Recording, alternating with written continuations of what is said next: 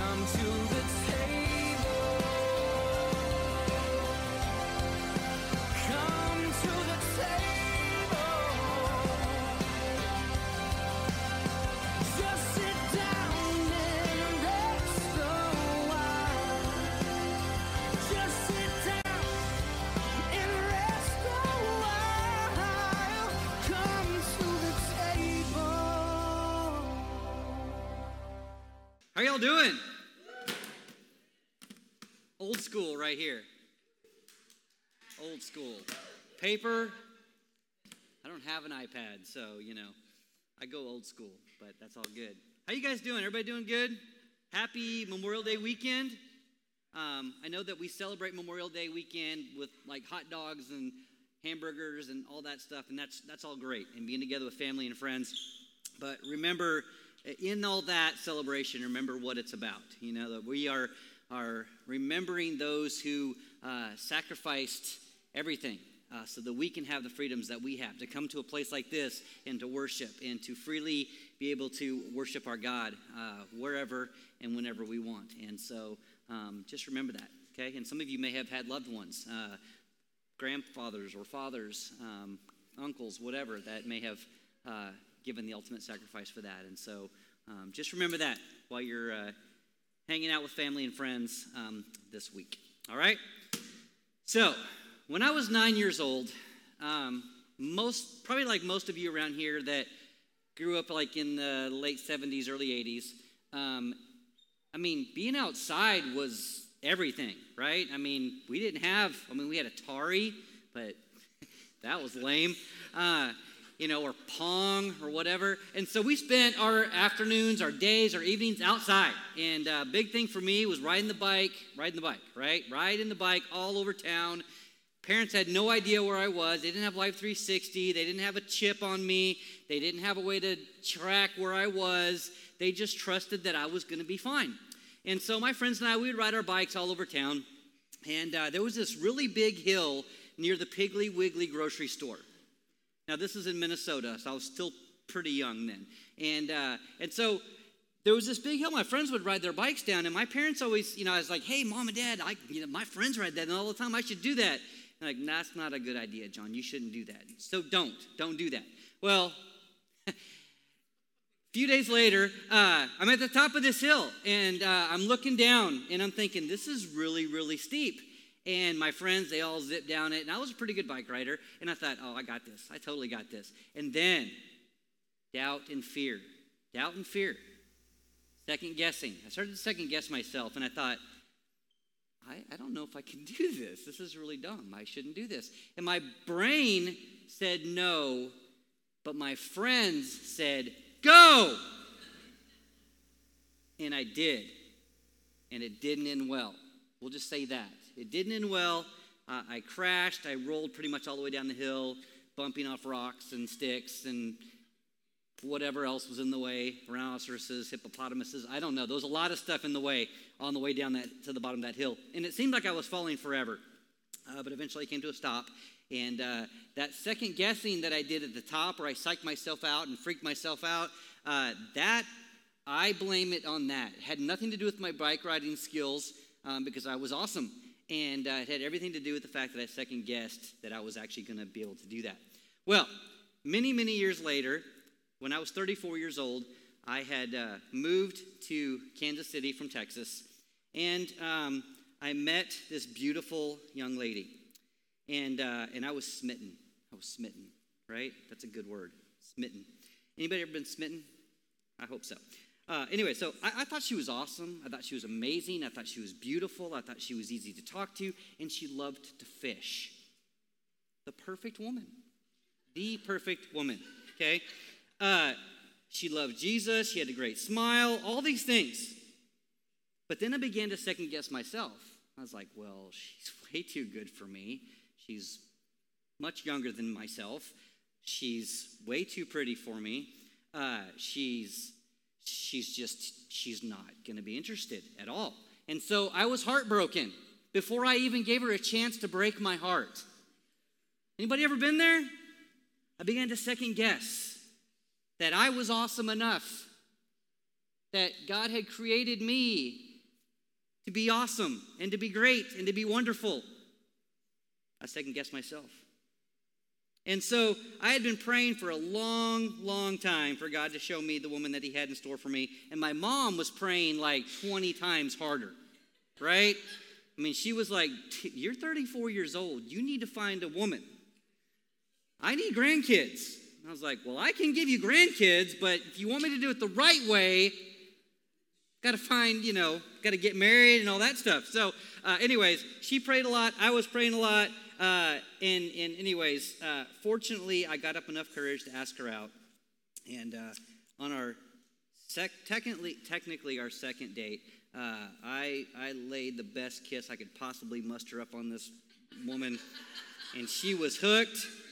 And next month, we're going to celebrate 20 years of marriage. To that lady right there.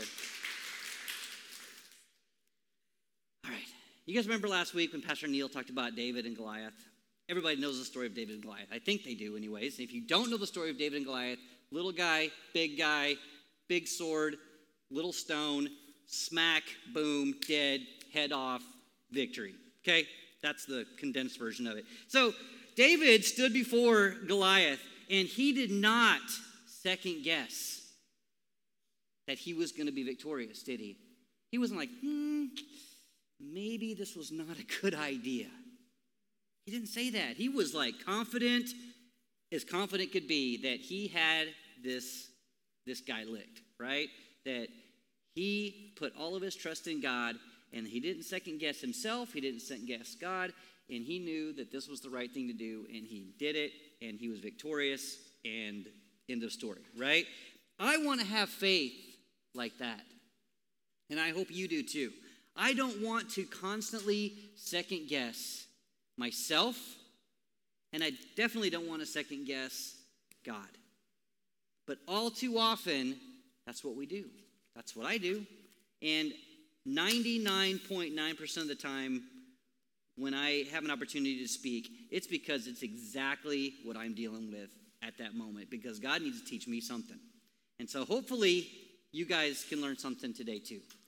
Because I know for me, there are too many times in my life where God has put a situation out before me and He said, Jon, I want you to go do that. I'm like, oh, yeah, okay. And then as I start to go, I'm like, hmm, wait a minute. I'm not sure. God, you got the right guy? I don't think this is supposed to be me. I'm not good enough for this. I can't do that. I, am definitely not going to do that. I just, I can't. God, you got the wrong person. Or I second guess him. I may have the confidence in myself at a certain situation, but then I start to lack the confidence in God. And I second guess, uh, maybe that was last night's pizza talking right now. That's not God. That's totally not God saying that right now. There's no way that that's God. That's just me hearing things, right? And we second guess our Creator. And so uh, last week, Pastor Neil's message was titled Crazy Faith. And today's message is titled Second Guessing. And, and I, I want today's message, or I think today's message will, will piggyback uh, on last week's uh, message um, and just give us another look at faith. Uh, maybe from a different perspective, maybe from that doubting side, from that second guessing side that, that a lot of us tend to deal with um, on a day to day basis. And so we're going to take a look at the uh, Israelites finally making it to the promised land and uh, how they're second guessing, uh, how, the, how they second guessing God all the time kept many of them from entering the promise. Let's pray. God, thank you so much for this opportunity to come before you today. Lord, I thank you for each and every person that's in this room and those that may be watching online, either right now or will watch later um, this week or whatever. God, I just pray that you would open our ears to hear the words that you want to speak. And uh, God, right now, I ask that you would um, just give me clarity of speech, uh, of mind, of heart. God, I pray that each and every one of us, God, right now, our hearts would just be in the right place. Mine included, Lord, to. Uh, to speak your truth and for each one of us to be able to hear it and to learn and to grow from it. God, I pray for Pastor Neil and his family as they're taking a few days away this week just to, to hang out and have uh, fun together as a family, Lord, that you would just bless them where they're at. Um, God, again, we give this time to you and we thank you for this opportunity. I just pray that you would be with us right now and that uh, your voice um, and your words, God, would be heard uh, not only in our heads, but in our hearts as well. In Jesus' name, amen. All right. So uh, in James 1, verses 6 and 7, it says, But when you ask him, be sure, sorry, I don't have my glasses on, be sure that your faith is in God alone. Do not waver, for a person with divided loyalty is as unsettled as a wave of the sea that is blown and tossed by the wind. Such people should not expect to receive anything from the Lord. So when we ask for something, right, when we go before our God and we say, God, I really, really need your help with this, or I really, really need this in my life, or I really, whatever, whatever your situation is, whatever it is that you're praying for, whether it be guidance or reassur- reassurance in a decision, uh, our faith should be in Him alone. We shouldn't waver, we shouldn't second guess the answer that He gives us. We should just go for it, right? But there's so many times in our life that we second guess ourselves, and that's where I want to start today, is second guessing ourselves. Uh, have you ever been in a situation where uh, maybe the decision has been made? You've made anybody here ever make a decision ever? Come on. Okay, you've made a decision, right? And uh, and you've gone over all the pros and cons, all you planners, right? You write out your little chart, pros, this, cons, that right?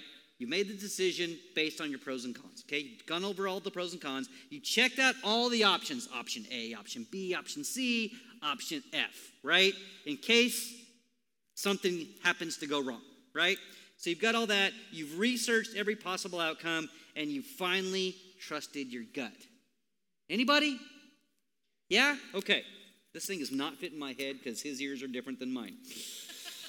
Sorry. All right. So now you're ready to go for it, right? You're ready to go, and uh, or you've already gone. Maybe it's a new job.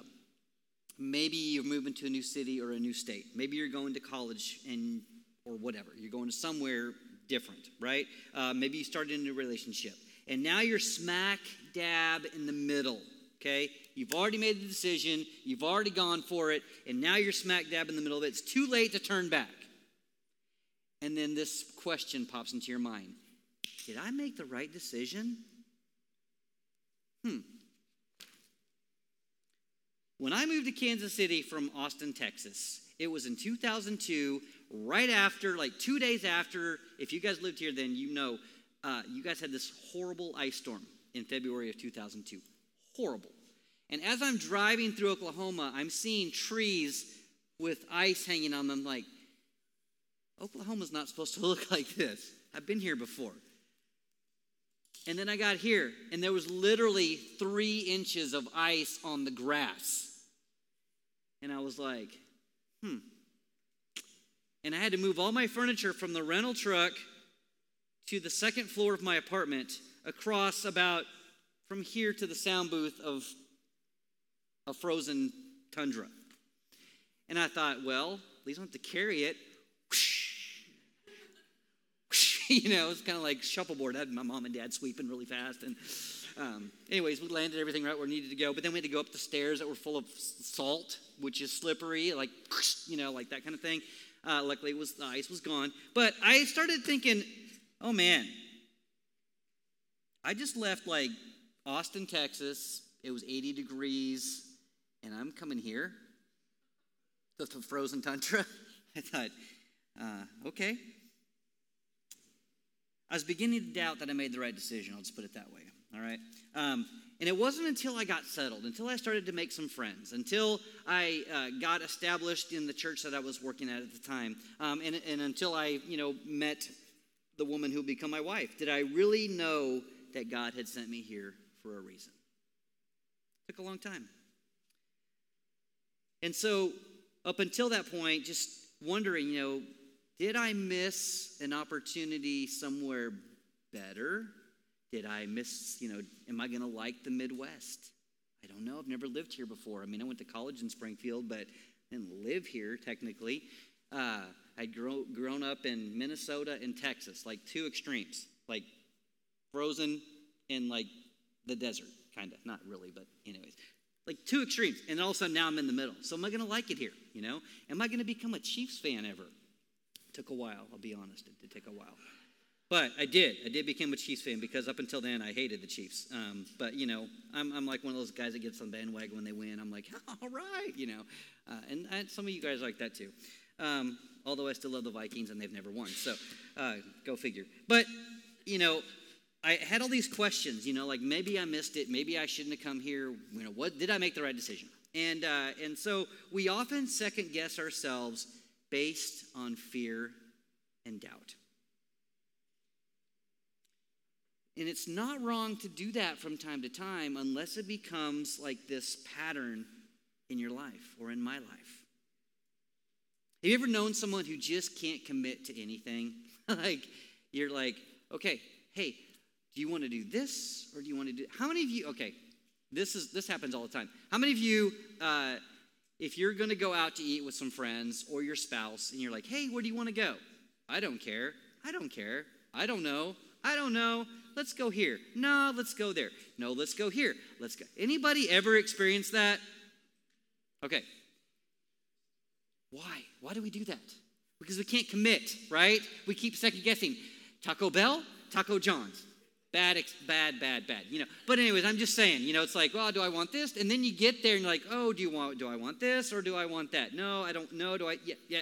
And we just second guess constantly. But there's people that just can't commit sometimes to anything. And uh, you know they won't take risks. Uh, they just kind of stay put and they never seem to make any big decisions in life. Maybe you've done this maybe i've done this maybe we know people who have. Um, and so maybe you or I, we struggle sometimes with making decisions uh, and just then learning to stick with them, right? You make a decision and you just stick with it, right? Um, too often we make a decision and then like five seconds in, we're like, oh, never mind, and we back back out, right? Um, you ever been water skiing before? Anybody? You got to commit, right? If you ever want to get out of the water and not drown, you have to commit that you're going to eventually like lean back, put your feet in the right place, and stand up. Because if you don't, you're you know, like the water's, you know, eating you, and it's horrible. Um, but you got to commit. Um, sometimes we make the right decisions, and sometimes we don't. See, that's the problem. We always think we have to make the right decision, but sometimes making the wrong decision, um, we can learn some things from that, right? So sometimes we make the right decision, sometimes we don't, and we have to learn to push through the struggles the regrets, the tears, the fears, the doubts, all those things, and realize that things can and oftentimes will get better. And eventually we'll see uh, like the fruit in the decisions that we make, right? There's also this thing called life experience. We all like like remember when you would sit down with like your grandpa? I used to love to sit down with my grandpa because he would first of all he loved Tweety and Sylvester. That was his thing. And uh, and he also loved the Roadrunner and Coyote thing. And he would sit on the I can't do that but he would sit uh, on this couch and he would sit there and he, he was always barefooted and he'd rub his feet together. And that meant Grandpa was getting tired. But he would get up early in the morning and he'd put on his little AM radio with the little one string earbud thing that you'd stick in your ear. And he'd and I'd wake up we'd go visit them and he'd be out there listening to the news or whatever he was listening to um, but I'd love to sit down with him and just talk. And he worked in the steel mill in Chicago for many, many years, and he had lots of funny, funny stories. Um, won't go into them today, but it was fun to just to sit with him and to listen to the stories of the things that that happened in his life, and and those were all life experiences, and all of us have different life experiences, and some of those life experiences come from decisions that we made that maybe weren't always the right decision. But at least, you know, we got past the second guessing and we did something, right? We, we finally did something. And so, experiencing life, whether it be good or bad, the ups and downs, the trials, the triumphs, um, you know, we experience life that way. And, and in that, are we trusting ourselves and are we trusting our God? Uh, 2 Corinthians 2 uh, 14 says, uh, But thanks be to God who in Christ always leads us in triumphal procession and through us spreads the fragrance of the knowledge of him everywhere. So, what does that mean? Uh, basically, it means this when we don't get hung up on fear, doubt, second guessing, and overanalyzing our decisions, and we trust in ourselves and we acknowledge that God is in control, we can give Him thanks and realize that He is leading us into success and that He gets the recognition. Right? It's not about us, it's about Him getting the recognition. You see, God wants us to rely on Him when making decisions, but He also gives us the knowledge to make decisions. Sometimes people will sit there and say, Well, I'm just going to wait until God tells me what to do. It, you, the story about, you know, like the helicopter that comes over and the guy's on the roof and he's like, Lord, help me, please. And, he, you know, a helicopter comes and a boat comes and all these things. Like, and nobody would, you know, the guy wouldn't leave the roof and get rescued from the floodwaters. And he's like, Well, I'm just waiting for God to save me. He's like, Well, he sent you a boat, he sent you a helicopter, he sent you, you know, all these things. And so sometimes we sit around and we wait and we think that God's just going to drop, like, drop the, the thing right in front of our face. But he also gives us knowledge to use uh, and make decisions that, you know, hopefully we've prayerfully considered, but he's the one that has given us that knowledge to be able to use those decisions and to help ourselves, right? And so, yes, he wants us to, to rely on him, but he also wants us to use the knowledge that he's given us and to not second guess ourselves. Psalms 139, 13 through 16 says, uh, You made all the delicate inner parts of my body, and you knit me together in my mother's womb. Thank you for making me so complex. Your workmanship is marvelous. How well I know it. You watched me as I was being formed in utter seclusion, as I was woven together in the dark of the womb. You saw me before I was born. Every day of my life was recorded in your book. Every moment was laid out before a single day had passed. How precious are your thoughts about me, O God. They cannot be outnumbered. I can't even count them. They outnumber the grains of sand. And when I wake up, you are still with me. God knows every single minute detail about you and about me. Everything. And He thinks about us all the time. Like more than there are grains of sand. That's a lot. There's a lot of grains of sand. Just in a like a cup full of sand, there's a lot of grains of sand. And yet we don't get like a measurement. It just says the outnumbers the grains of sand. So I just assume that means everywhere, right? And, uh, and so God knows everything about us. He put us together. Uh, he put together this complex body, mind, and spirit, and He did it out of love.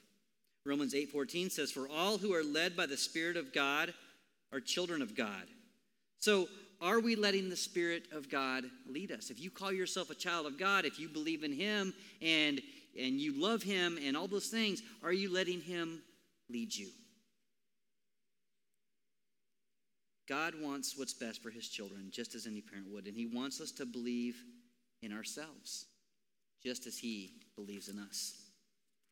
So, our first point today is this. Um, so, how to avoid second guessing yourself and God. Number one is uh, believe in yourself.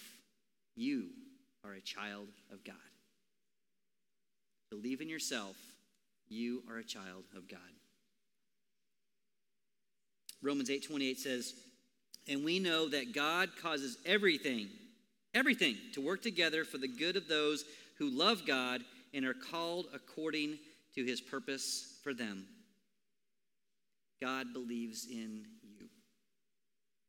He does. So we should believe in ourselves and we should also believe in him. So don't second guess yourself so often, right? God created you just as you are. And in your eyes, in his eyes, in his eyes, you're perfect. In his eyes, like he doesn't God doesn't make mistakes. He doesn't create junk, right? God knows exactly what he's doing. When he created you, he created you to be exactly who you are. And maybe you are an indecisive person, maybe that's your personality. You know what? Step out in confidence and don't second guess yourself so much because like I just said, believe in yourself because God believes in you. And He wants you. He put something out there in front of you to, to, to do uh, or to go for, then go for it. Don't second guess yourself, and certainly don't second guess Him. So now we're going to move on to that second part about second guessing God. Uh, and so uh, I know that we all know the story, or maybe we don't, uh, of the Israelites being led out of Egypt and out of slavery. So we know that God has chosen Moses, who in and of himself had some second guessing issues, right? He's like, oh, not me, God. Not me, wrong guy.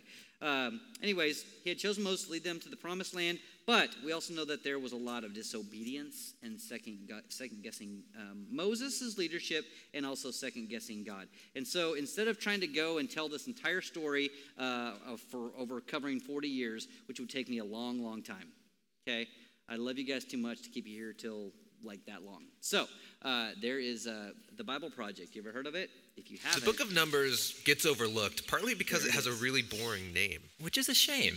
In the Hebrew tradition, the book's name is Bamidbar, which means in the wilderness.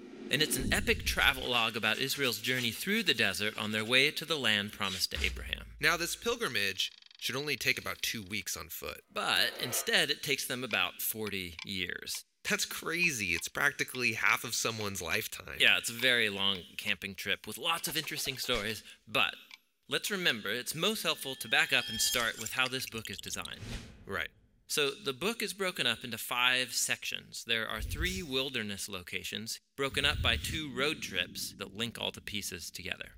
The first wilderness section is Mount Sinai, right here on the map. And then in the second section, they travel to a region called Paran. A whole bunch of things happen here in the wilderness of Paran. And then in this fourth section is Israel's road trip to Moab. The book ends with a large section in the wilderness of Moab, right across the Jordan River from the Promised Land. Now, through all of these sections, the storyline just flows like a gripping dramatic movie. Everything starts great, but then the trip goes horribly wrong, and it all ends with the final redemptive moment, the surprising act of God's grace.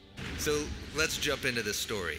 It all begins at the wilderness at Mount Sinai, and we've become really familiar with this mountain. Yeah, if you remember, Israel came here after Egypt, and they formed a covenant with God here, got the Ten Commandments here, built the tabernacle here, and they've been at this mountain for one full year. And now they take a census to number the people as they prepare to leave. Right, and they're given these instructions for how to organize all those people in the camp. God's presence in the tabernacle, and then the tribe of Levi and the priests around it, and then the rest of the tribes around them. And this pattern, it's this visual symbol for how God's holiness is at the center of their existence as a people. And they're told that when the cloud of God's presence moves, they're to pack up and travel with it. Yeah, the Ark of the Covenant is carried by the Levites out in front, and then the tribe of Judah, and on and on. And this order is also a symbol for how God's holy presence is their leader and guide through the wilderness. We begin the second section of the book with enthusiasm as they leave Mount Sinai and travel up to Paran. God's with them, everything's organized. This is going to be great. But it's not great. After just three days on the road, the people are complaining about their hunger and thirst, and then even Moses' brother and sister start bad mouthing him in front of all the people. Not a great start. But now we're into the third section, the wilderness of Paran. This is where they send the 12 spies to scout out the promised land. Two of those spies come back and they're really optimistic. But the other 10 are freaked out, and they don't trust God, and they go around saying, We're going to get annihilated in there. And so they start a mutiny, and they try to appoint a new leader who's going to take all the people back to Egypt. And so basically, they are refusing to go into the promised land, and God honors their choice.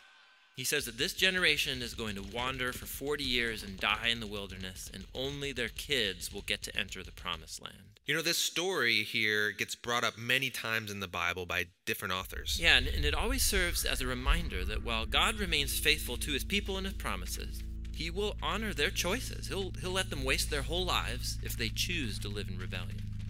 Okay, so the trip's been a disaster so far. And it gets worse here in this fourth section as they're traveling to Moab. Even Moses has a moment of rebellion and is disqualified from entering the promised land. Then there's another rebellion among the people that results in this snake attack.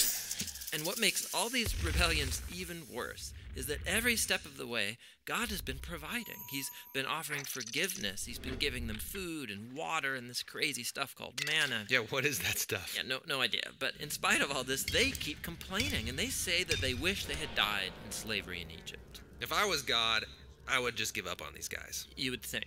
But that's what makes this story in the final section so surprising. Israel has just arrived in Moab, and the king of Moab, is freaked out that this huge group of people is traveling through his land. So he hires this pagan sorcerer named Balaam to pronounce curses on them. This guy means business. Yeah, and so Balaam, he says, okay, I'm going to pray to the Hebrew God and let's see what happens. And three different times he attempts to curse them, but each time he finds that he can utter only blessing, Most surprising is the last blessing, where he prophesies that out of Israel will rise a victorious king. And this king is somehow going to be connected to God's promise to Abraham to bless all nations through this family. So here's Israel rebelling down in the camp, totally unaware that up in the hills, God is protecting and even blessing them. The book ends here in Moab. Israel's getting ready to go into the promised land. They count up everyone again, just like at the beginning. They're leaving the old generation behind, including Moses. But before they leave Moses, he gives them his last words of warning and wisdom. And that speech is what the next book, Deuteronomy, is all about. Okay, so lots of second guessing happening with the Israelites, right? They uh, they got to the point where they thought, well, I mean, you know, remember earlier we talked about like going all in. You made the decision, you're going for it, and then all of a sudden, you know, you're like halfway, and you're like, oh wait, maybe it's time to turn around. I did the wrong thing, right? That's what they did. They decided, hey, maybe this is this is you know we don't we can't yeah Moses you don't have you don't know what you're doing. God, I mean we're second guessing you. We're you know we're worshiping other idols and all these different things are happening. And they decide, hey, let's just go back to Egypt and be back in slavery. And God's like, oh, okay, that's what you want to do. Okay, you know what? The promised land that I told you about. Well, those of you that are adults now, you're going to wander around for 40 years and uh, and you're not going to get to go into the promised land. But your kids they'll be they'll be okay. They'll, they'll be they'll be fine. Um, and so the israelites were finally given a chance to escape slavery and be led to the promised land but along the way they complained they grumbled they sinned they second guessed god's faithfulness they second guessed God, uh, moses' leadership and all, ultimately because of their lack you know, um, of faith and trust in god many of them were never allowed to enter into that promise that God had given them. And how often does that happen with us? We begin to second guess something, some kind of blessing, some kind of thing that God wants to do in us or through us, and we begin to question or doubt or fear that um, that we you know can can do that or that we should have that or whatever it may be. Um, and, and and we know that uh, that you know, God loves us, but we just kind of second guess and we think, I'm not sure um, that I can I can do that.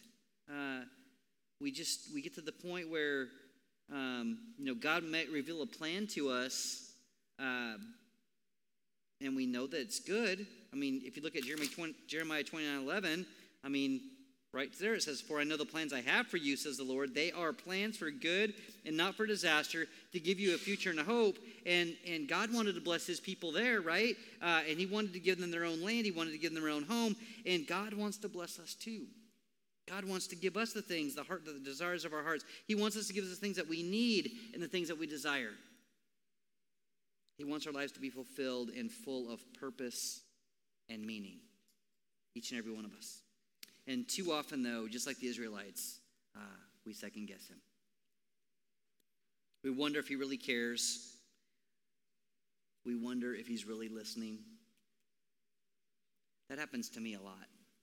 Sometimes I, I don't know, when things are not going the way I want them to go, I begin to wonder, okay, God, do you really care?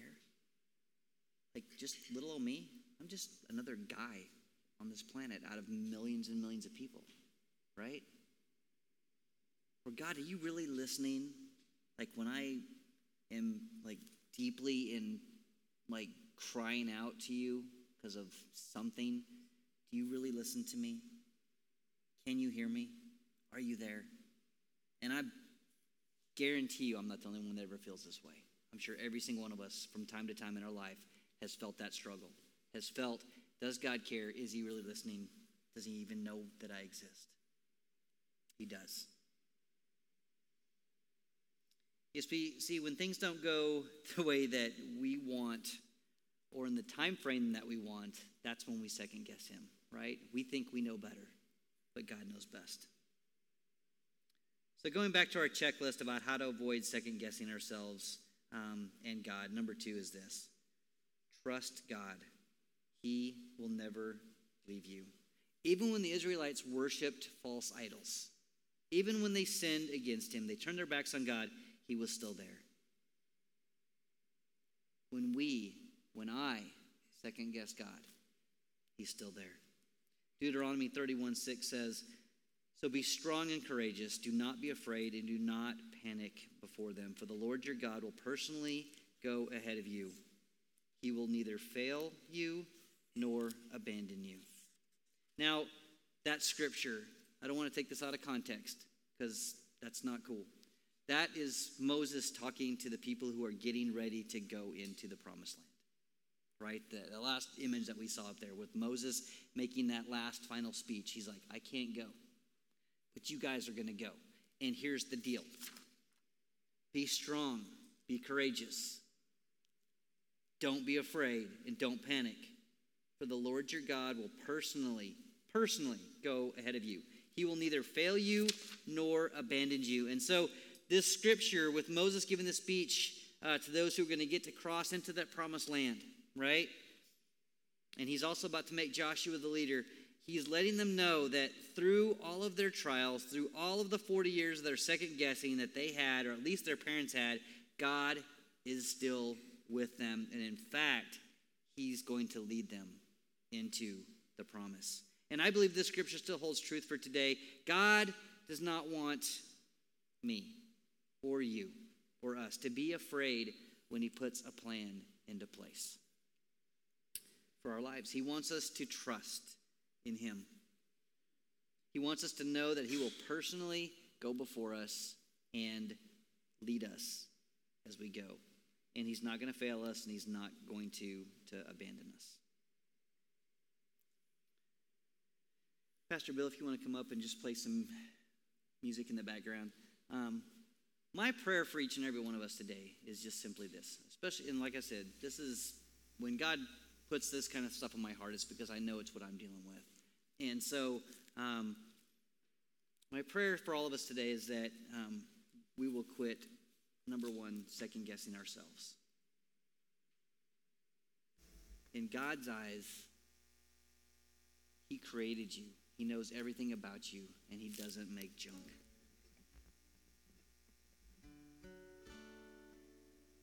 And I hope also, and my prayer also, is that we quit second guessing God. My hope is that all of us will have crazy faith, right?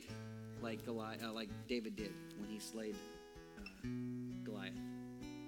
My prayer for myself is that um, I'll trust God more. That I will find in me and find in Him that those the things that He has laid out for me. That I won't second guess myself and I won't second guess Him. I don't know what your prayer for yourself is, but as we are just kind of winding this down, if you guys want to close your eyes, whatever you want to do, it doesn't matter. You can stare at me, I don't care either. But just think about the things that you're facing in life right now. Whether it's a decision that you need to make, or it's something that you maybe you're starting a new job, maybe you're looking for a job, maybe you're thinking about moving somewhere else, maybe you're getting ready to go to college somewhere. Uh, you've got different things ahead of you that God is like laying out there. Are you fully trusting Him? Or are you second guessing yourself? Maybe you're second guessing that decision. Is this the right job for me? Am I choosing the right college? I can't answer those questions for you, but I can tell you this God has plans for you, and they're good plans. They're great plans. They're, great, they're, they're plans for a, a good future and a good hope. And so, if you're second guessing those things, but yet somehow you know that God told you that thing, then just embrace it and go for it. Don't wander around for 40 years wasting your life like the Israelites did. Just go for it because then you get to step into that promise, right? You don't stand around wondering, crud, what would it have been like on that other side of that river? I missed it. I missed the opportunity because I second guessed myself and I second guessed God and I didn't go for it. And maybe in your life, you already have that regret. Maybe you didn't go for it when you should have. The only condolence I can give you is this God isn't through with you yet. There's new things. Every day is new with Him, right? So maybe you missed out on some opportunities in the past. You know what? Let it go. The past is the past. You can't bring it back, anyways, and you can't change it. But if you trust in God and you love God and you realize that you're a child of God and that He created you to be awesome and amazing and wonderful and powerful and all these things, then you can go into the next thing, go into that next adventure, go into that next plan that He has for you and jump into it full force. Just go for it. I want to trust God more. And as we close in prayer today, just as you have your heart bowed or whatever, um, again, just think about those decisions that you're facing. Those crazy far out plans that God has placed in your heart. Don't fear, believe in yourself, trust God, don't second guess, just go for it. Because God will lead the way if we choose to follow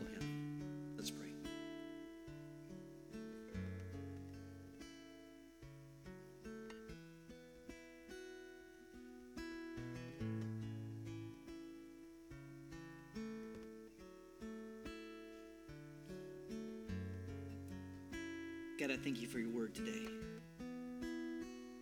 I thank you for your example of a young man who was so full of self confidence, but also fully confident in you, his God.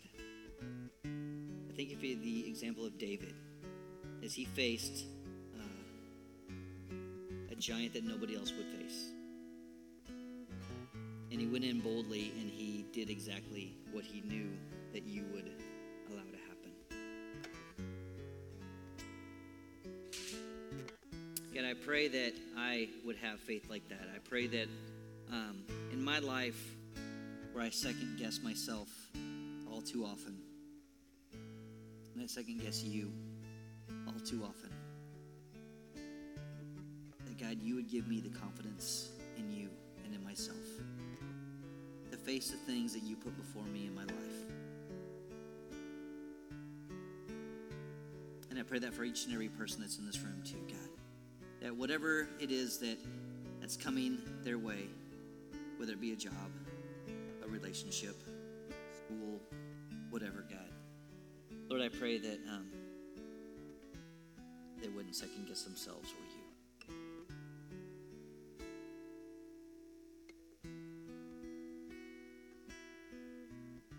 as we, uh, as a church body, um, continue to follow you and wonder what it is that you have in store for this place.